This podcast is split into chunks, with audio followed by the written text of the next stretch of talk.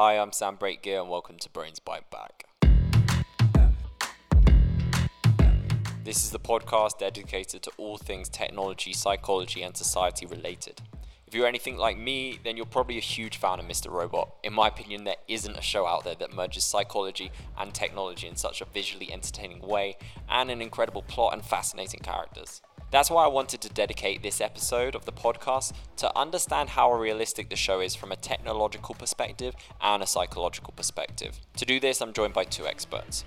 My first guest joins me to examine the accuracy of the hacking techniques used on the show. He's the founder and CEO of Raxis, a penetration testing company of ethical hackers, Mark Puckett. And to discuss the psychological elements of the show, I'm joined by a clinical psychologist and mental health expert who is also the executive director of Innovation 360, an outpatient group of counselors and therapists helping patients overcome a variety of mental health issues, Kevin Gilliland. Now, if you haven't seen all of Mr. Robot or any of it, then maybe you should have a sit down and question the choices you've been making in your life. But in all seriousness, there are spoilers, so you have been warned. And for our Weird Wide Web piece, we will look at a study that attempts to quantify the perceived financial value of online privacy and data across a number of countries.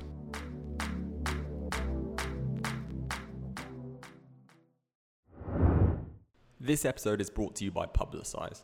Publicize is a digital PR company that stands out from other legacy agencies. They don't charge large retainers or simply send out press releases when you have something to announce. Instead, they have a transparent and modular approach to PR that ensures you only pay for what you need.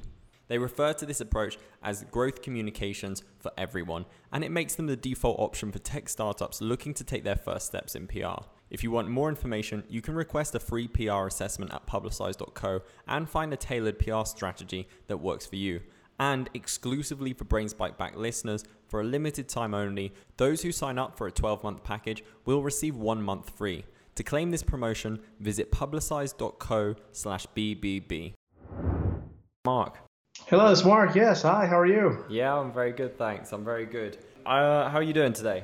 I'm not not too bad at all. Just been reading up on some Mr. Robot stuff, uh, getting ready for this uh, this chat. But yeah, doing great. I'm glad you were um, brushing up on your uh, your Mr. Robot knowledge. I have to admit, I recently finished the fourth season, so I'm completely caught up. Good. But I haven't seen the first season, second season since they came out, which has been a few years.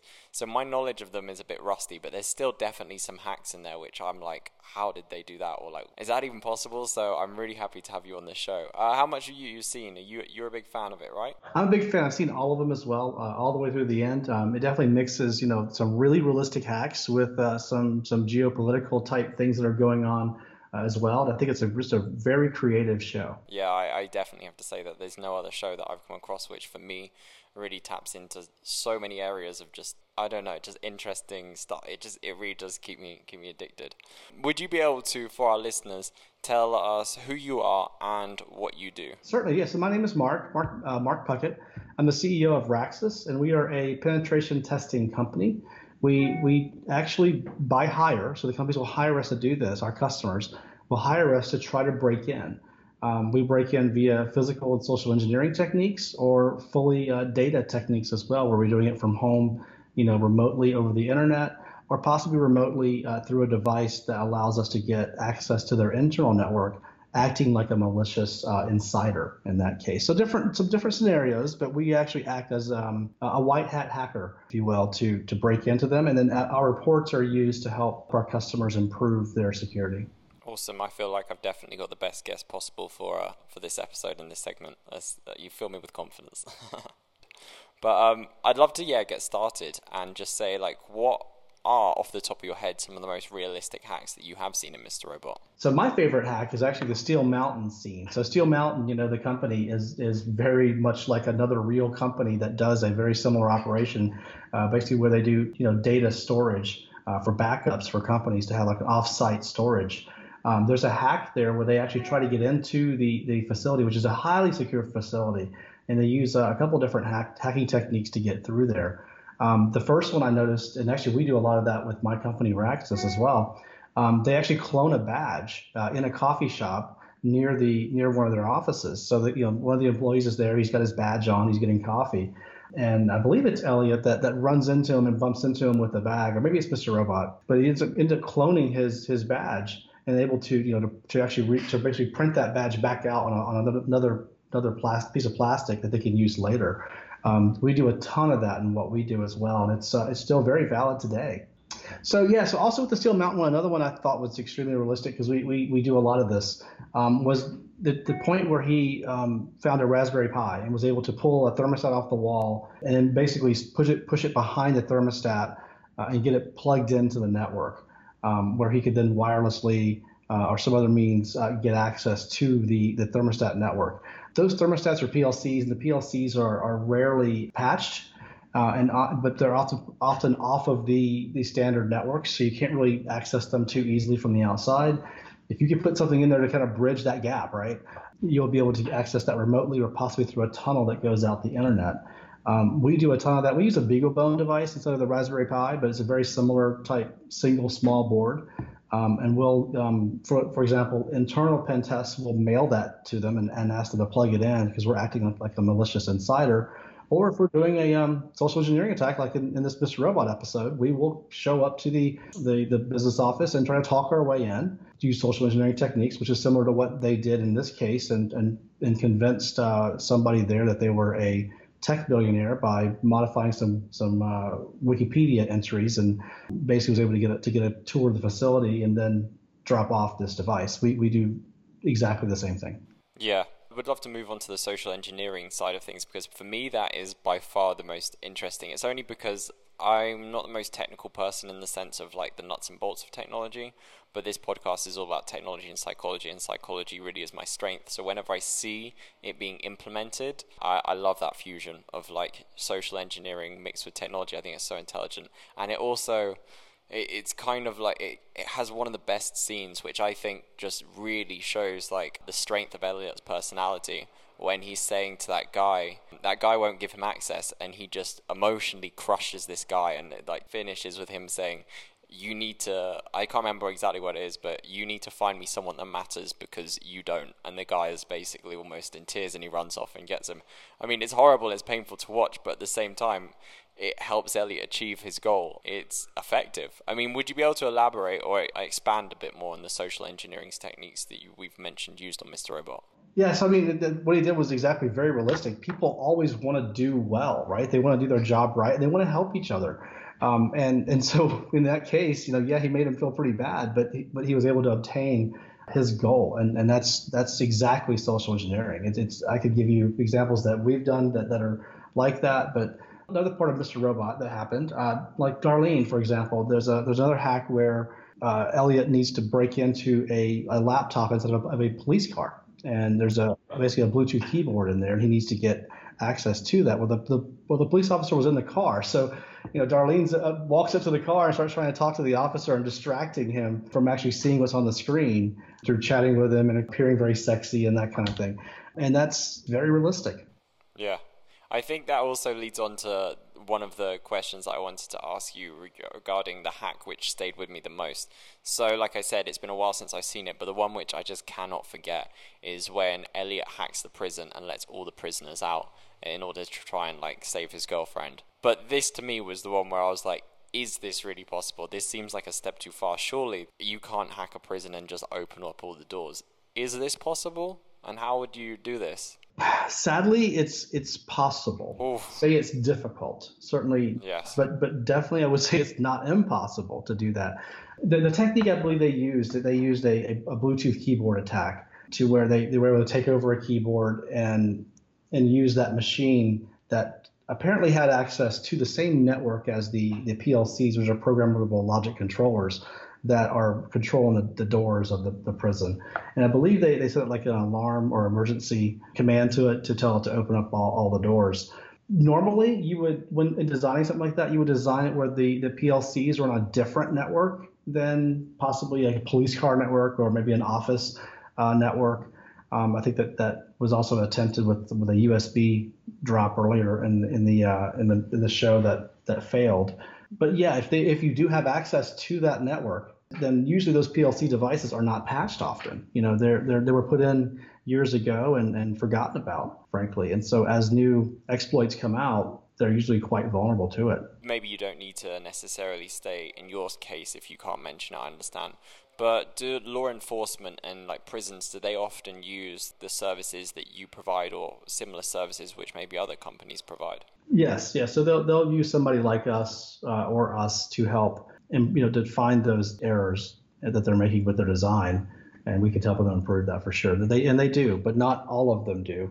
Um, often limited budgets, right? And um, this is a very costly test, so it, it's often you know bypassed for other other things. I only ask because uh, I like to be able to sleep well at night. and it's good to know that that's fiction and actually tests and uh, proper regulations are followed to make sure this thing doesn't happen, especially now that I've you've told me that oh it's possible with the right kind of hacker. But still.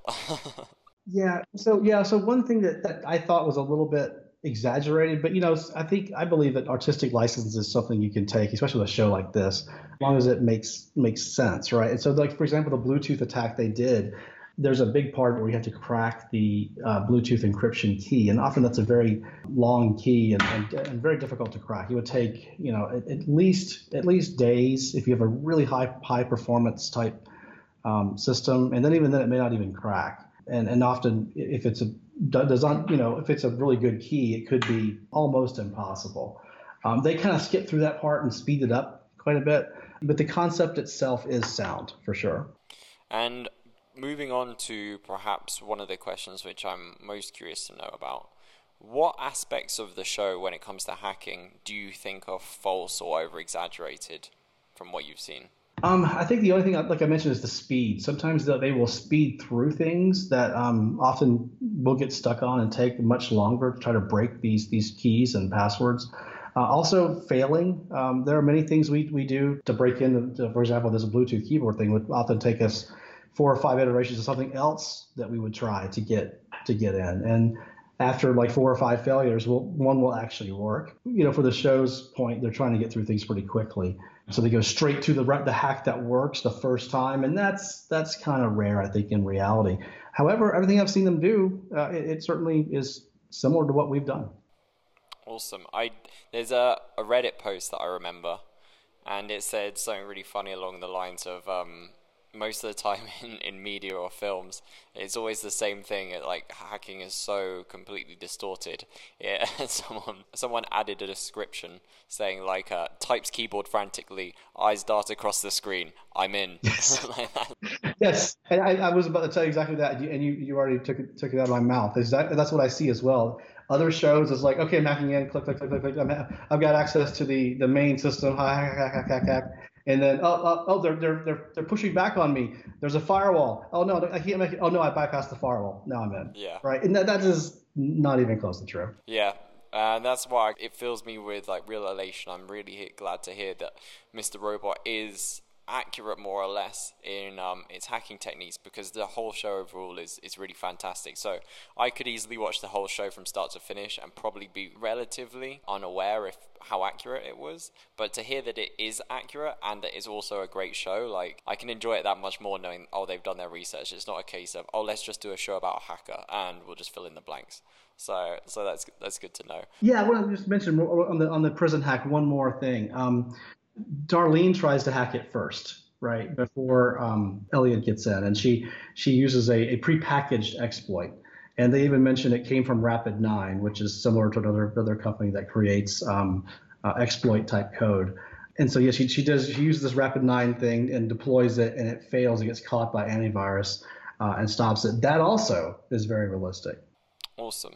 Yeah, there is one thing. There was there was one hack that I really wanted to discuss with you, and it's like the final one. And don't worry, I've already said at the intro of this episode that there's going to be spoilers. So if anyone is listening, they haven't already watched it all, then uh, they've got their homework sorted out before they listen to this episode.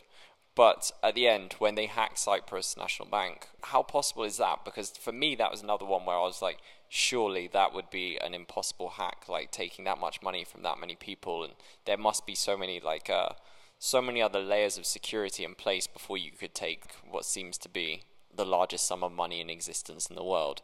Do you think that theoretically that would be possible, or do you see any kind of potential flaws in that plan? So I can't I can't recall exactly the, the techniques they used to get access to the Cyprus National Bank in the beginning. To, to, to grab at, grab all the different accounts and whatnot, but I can tell you that we have done numerous banks um, and we have gotten access to uh, to funds and we're able to transfer funds and that's actually part of our proof of concept. So so yes certainly possible. I don't I, I can't remember how much detail they provided on that hack. I do know the hack you're talking about but i cannot recall exactly what they did to get the, um, the hack to work that's right. I can't help you either, unfortunately.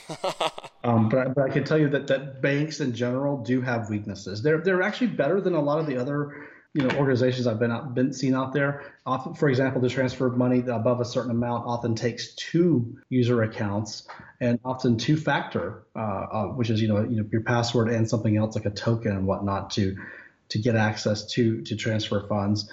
However, we usually just hack two people and, and do it that way. Do you have any more thoughts or anything else that you wanted to share regarding the show? I mean, you've cleared up pretty much uh, all the questions I've had, and yeah, I, I'm pretty sold on the fact that this is a show which has done its research and has done a fairly good job of presenting the world of hacking to me, especially as a novice.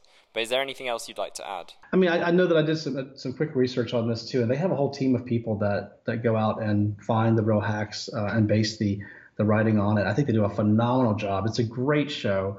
Definitely nothing else uh, like it out there. Um, so if you're into that that you know political mixed with uh, true technology, it's definitely the show to watch. Yeah, hundred percent. If people want to follow you, Mark, how can they how can they keep in touch? If they want to know more about your business, do you have social media or is there any website you want to promote? Yeah, so we're Raxis.com is my business. We do you know the penetration testing services there.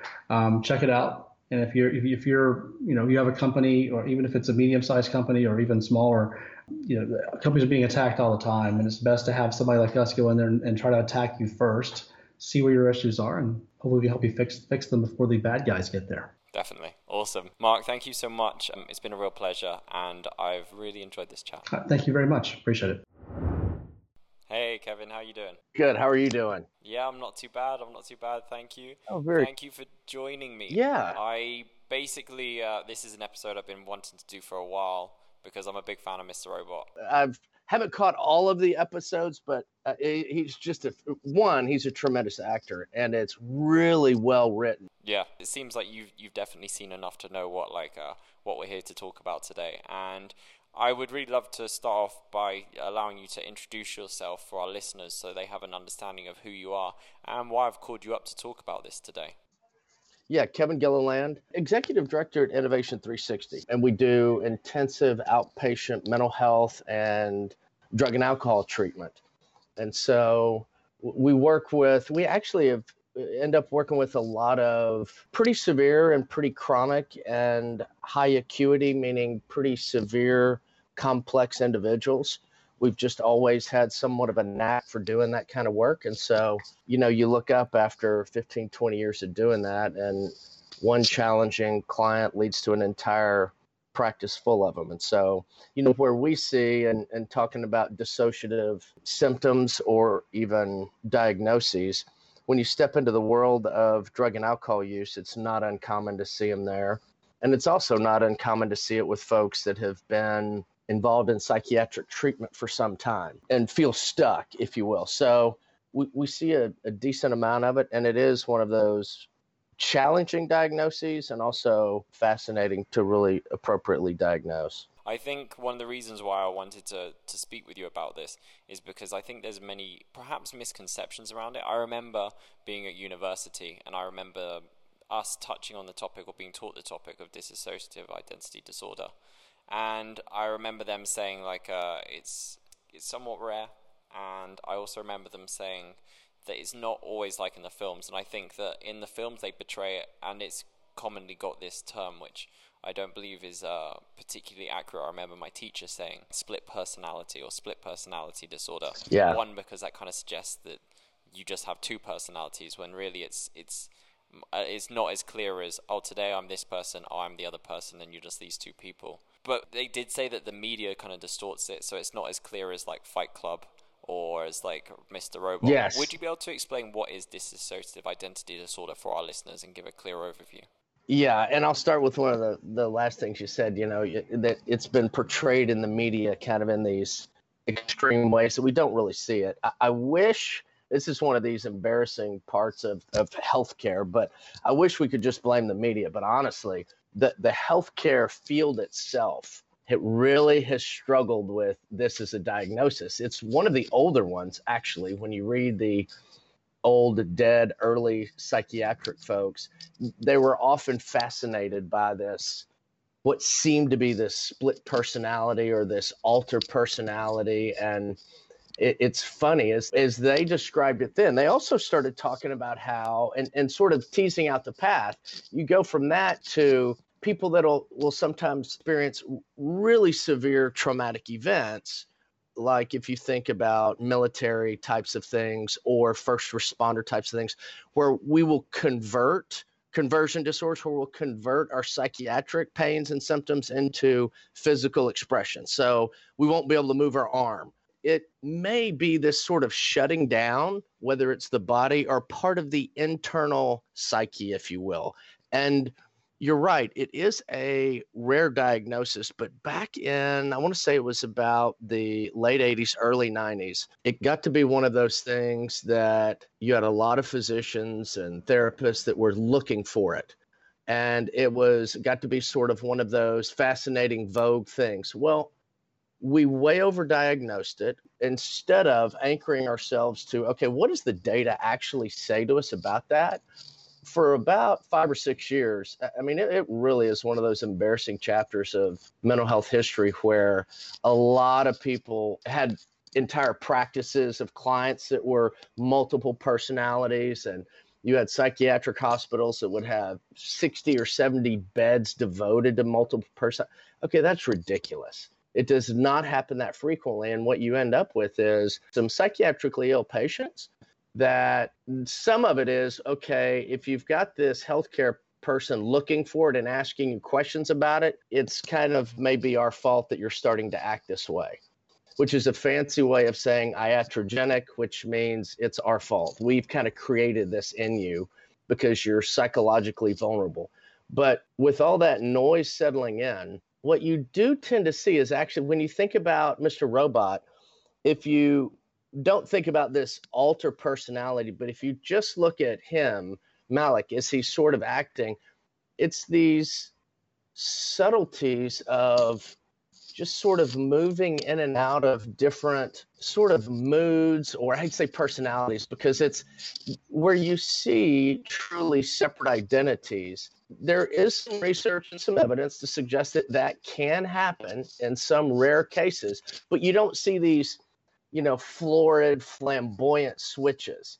What you end up seeing are these just subtle shifts into and out of different sort of qualities and attributes and experiences. And that he, he portrays really well. And almost all of them, uh, people that end up with this, and it is rare, the vast majority, like 75%, are the result of really traumatic sexual abuse or physical abuse, at those types of truly horrific situations. And what you end up with is instead of having this whole person that's completely sort of together, you end up with these sort of underdeveloped aspects of a personality. Does that make sense? Yeah, yeah, I understand. You know, when we're adults and we get mad and say something, you know, what we tend to say when we're apologizing is, man, I'm sorry. That's just, I don't know why I said That's just not me. I, am just not like that.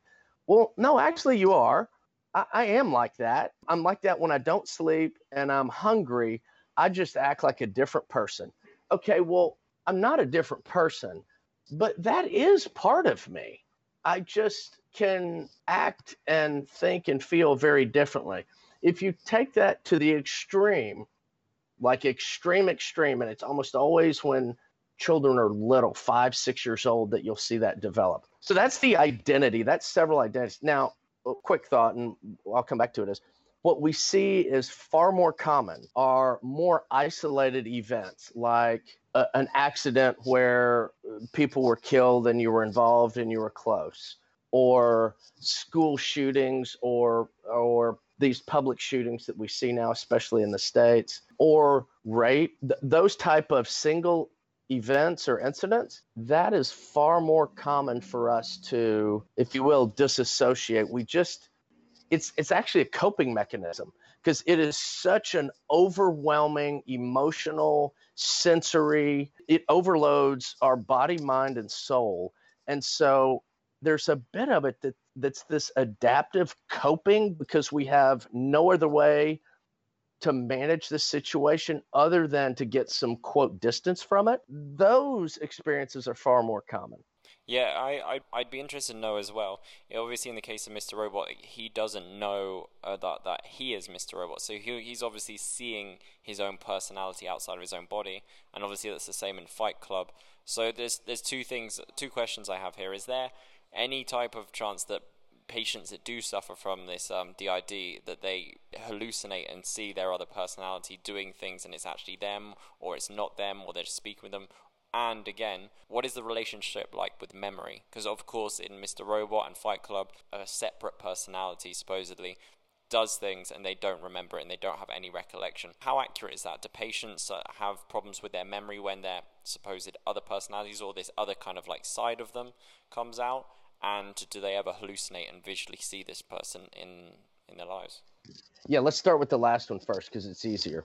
Um, when we dissociate, or have an experience that is, or if in its most severe case ends up being a, a sort of a separate personality, it is not unusual for people to have some vague, yes, I know that happened, but I don't remember a single detail. I was literally two days ago, I was talking with two colleagues who were doing some work with trauma with a lady that had been sexually assaulted. And she had done some really good clinical work. And she said, she had always said, I don't remember a single thing about the details. Now, this was a woman that had finished college, had been successful in her career, but she had been wrestling with other symptoms, I would say, result of this event that were more like mood and anxiety.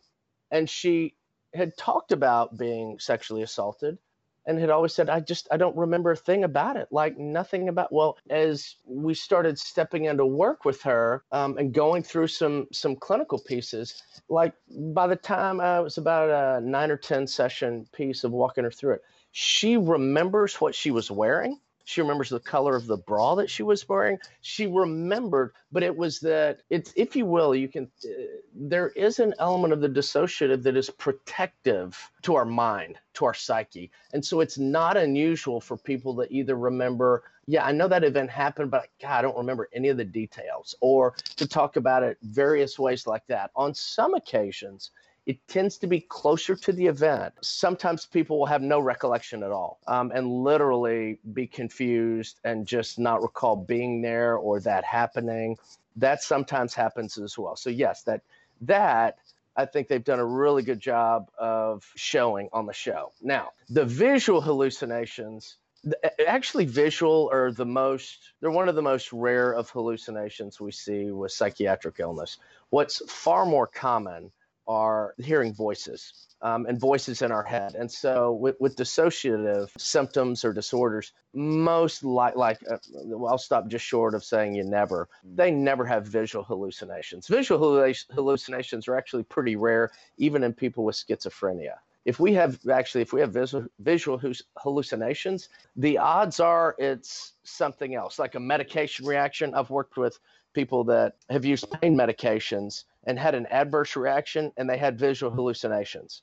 That's actually more common than a psychiatric diagnosis. So, yeah, they kind of missed on that, but it is wildly entertaining. Yeah, I definitely think it adds to the visual element. I'm, I'm definitely willing to just delay or like ignore the fact that perhaps maybe it's not that accurate psychologically speaking just to have the the visuals and I suppose it wouldn't really make sense if like you couldn't physically see Christian Slater there and, and speaking with him. Yeah. Yeah. But here's what here's what I actually do love about it is because the voices mm-hmm. have such a real quality that it's like no it's not my voice it's a different voice and and so from that perspective representing it visually really kind of is closer to what it's like than you know we all have that internal voice but it's usually ours. Yeah. Hopefully it's ours that are uh, you know damn it why did i do that? But you know just in our in our heads. So it actually is and i hadn't thought about it this way but it, it's actually more representative of how real that voice it, it's no it's a different voice that is telling me and talking to me. So from that perspective it's actually rather keen. To be fair, actually, now that you mention that, when I think back and I think Elliot is having his conversations with Mr. Robot, whenever he's snapped back into reality, it's not like he's actually verbally saying. He never says anything. Like his not, mouth isn't moving. Right. He just snaps back, and you can tell that he's just in his own head, like he's there in silence. Exactly. So it's almost like a visual representation of what's going in his head rather than what he actually thinks he sees. Yes. Yeah. Yes, that's spot on. And and you notice, uh, just like you said, he doesn't respond out loud, and it's like this subtle shift back to okay, I'm back in the conversation. And when people have had that kind of traumatic experience, that's what they'll do with other people and even in sessions is that you can see and I, I, talk about that with different clients that i that i see that struggle with that or have had some experiences you see him kind of leave that's what anxiety and he, it's funny while he's not as aware of his dissociation he is aware of his social anxiety his mood problems and his opiates but he doesn't see that other piece because it, it's so closely woven into his concept of who he is, his identity, if you will. My last question to you would be what is the process for treating this? So, say, for example, if you do have a rare case where someone they demonstrate a dissociative kind of like identity disorder case, how would you go about treating that? Yeah, it's, you know, what, well, the first, and, and we touched on earlier, is we often don't do a real good job of that clinically. Um, I, I would say, you know, step into treatment if you know something happened and you know it's significant and you have enough of awareness that it just keeps coming up, even though you don't know the details of it. That's letting you know that for some reason your mind can't let go of that. And now it doesn't mean that you've, quote, repressed this horrendous thing. But if you've been through something horrendous, our minds often do that so that we can actually make it through that event. But they sometimes keep doing that when it's not necessary, like five years later, 10 years later. And so what happens is we may have other symptoms. We may have mood or anxiety, or we might abuse substances. And so if that's the case, I would say go talk to somebody because that is one of the most effective treatment interventions is counseling. Medications are typically used to treat the consequences, if you will, some of the mood and some of the anxiety. So, one, step into the counseling piece of it. Um, hypnosis and hypnotherapy, while it's been talked about a lot, there, there's still some questionable practices and there's such variability with it. The more solid place of research is individual therapy. And it's not something that you're going to untangle in a session or five sessions, but find somebody that you can do good work with and somebody that has some expertise and knowledge of working with trauma that can gradually step you through some different conversations and tasks and some experiential things to help tease out some of those, if you will, forgotten or hidden or sort of split off, cut off emotions and pain. So find somebody that you can talk to, work through, and just know it, it may take a little while. I think that's also kind of quite well represented on the show, I guess, because Elliot has a therapist, and throughout the series, from like start to finish, she is by far one of the most important people in, in yeah. his life, and he yeah he really demonstrates that throughout almost every series. She does a really good job, right? Because it's this gently pushing, and yet knowing when you've got to stop pushing, but never stopping so much that you don't sort of lose progress. Yes, I don't want to say force the issue, but lose progress is a better way to say it. Yes, yeah, and she does a great job. Yes. I feel like just having this conversation with you has been epiphany after epiphany of me looking back on the show and be like, yeah, actually, yeah, yeah, it's been really good having you on. Yeah, that's it for now. That's that's all I've got. But um, if people do want to follow you and people want to keep up to date with what you're doing, do you have social media or any website? Yes, we've um, well, the place I work, Innovation 360. You can find us at i360 Dallas is our main website, or Doctor underscore Kevin G on Instagram. And those are the best places to catch me. And yeah, I thoroughly enjoy your work and your show and the weaving in of technology and psychology. Thank you, Kevin. That means a lot to me. I really do. I love it. It's so, it, you talk about critical. I, I say it all the time. There has never been a more critical time for us to learn how to manage our psyche and our technology. Yes. And and by the way, before I go, we got to stop blaming technology. It's technology is wonderful.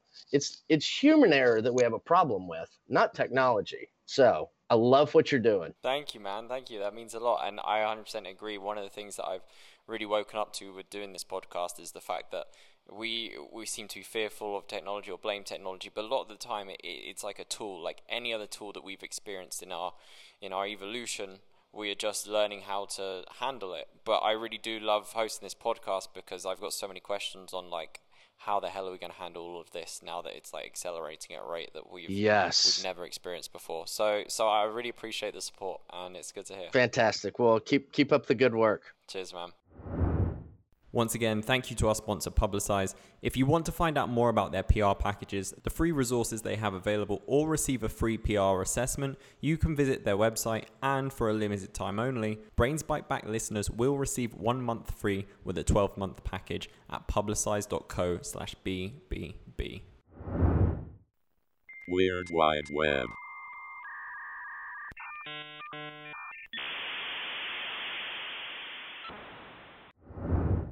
According to Reuters, a recent study by the US based think tank the Technology Policy Institute indicates that German Facebook users would expect the social media platform to pay them about $8 per month for sharing their contact information, while US users would only want $3.50. Differences in how much people value privacy of different data types across countries suggest that people in some places may prefer weaker rules, while people in other places might prefer stronger rules.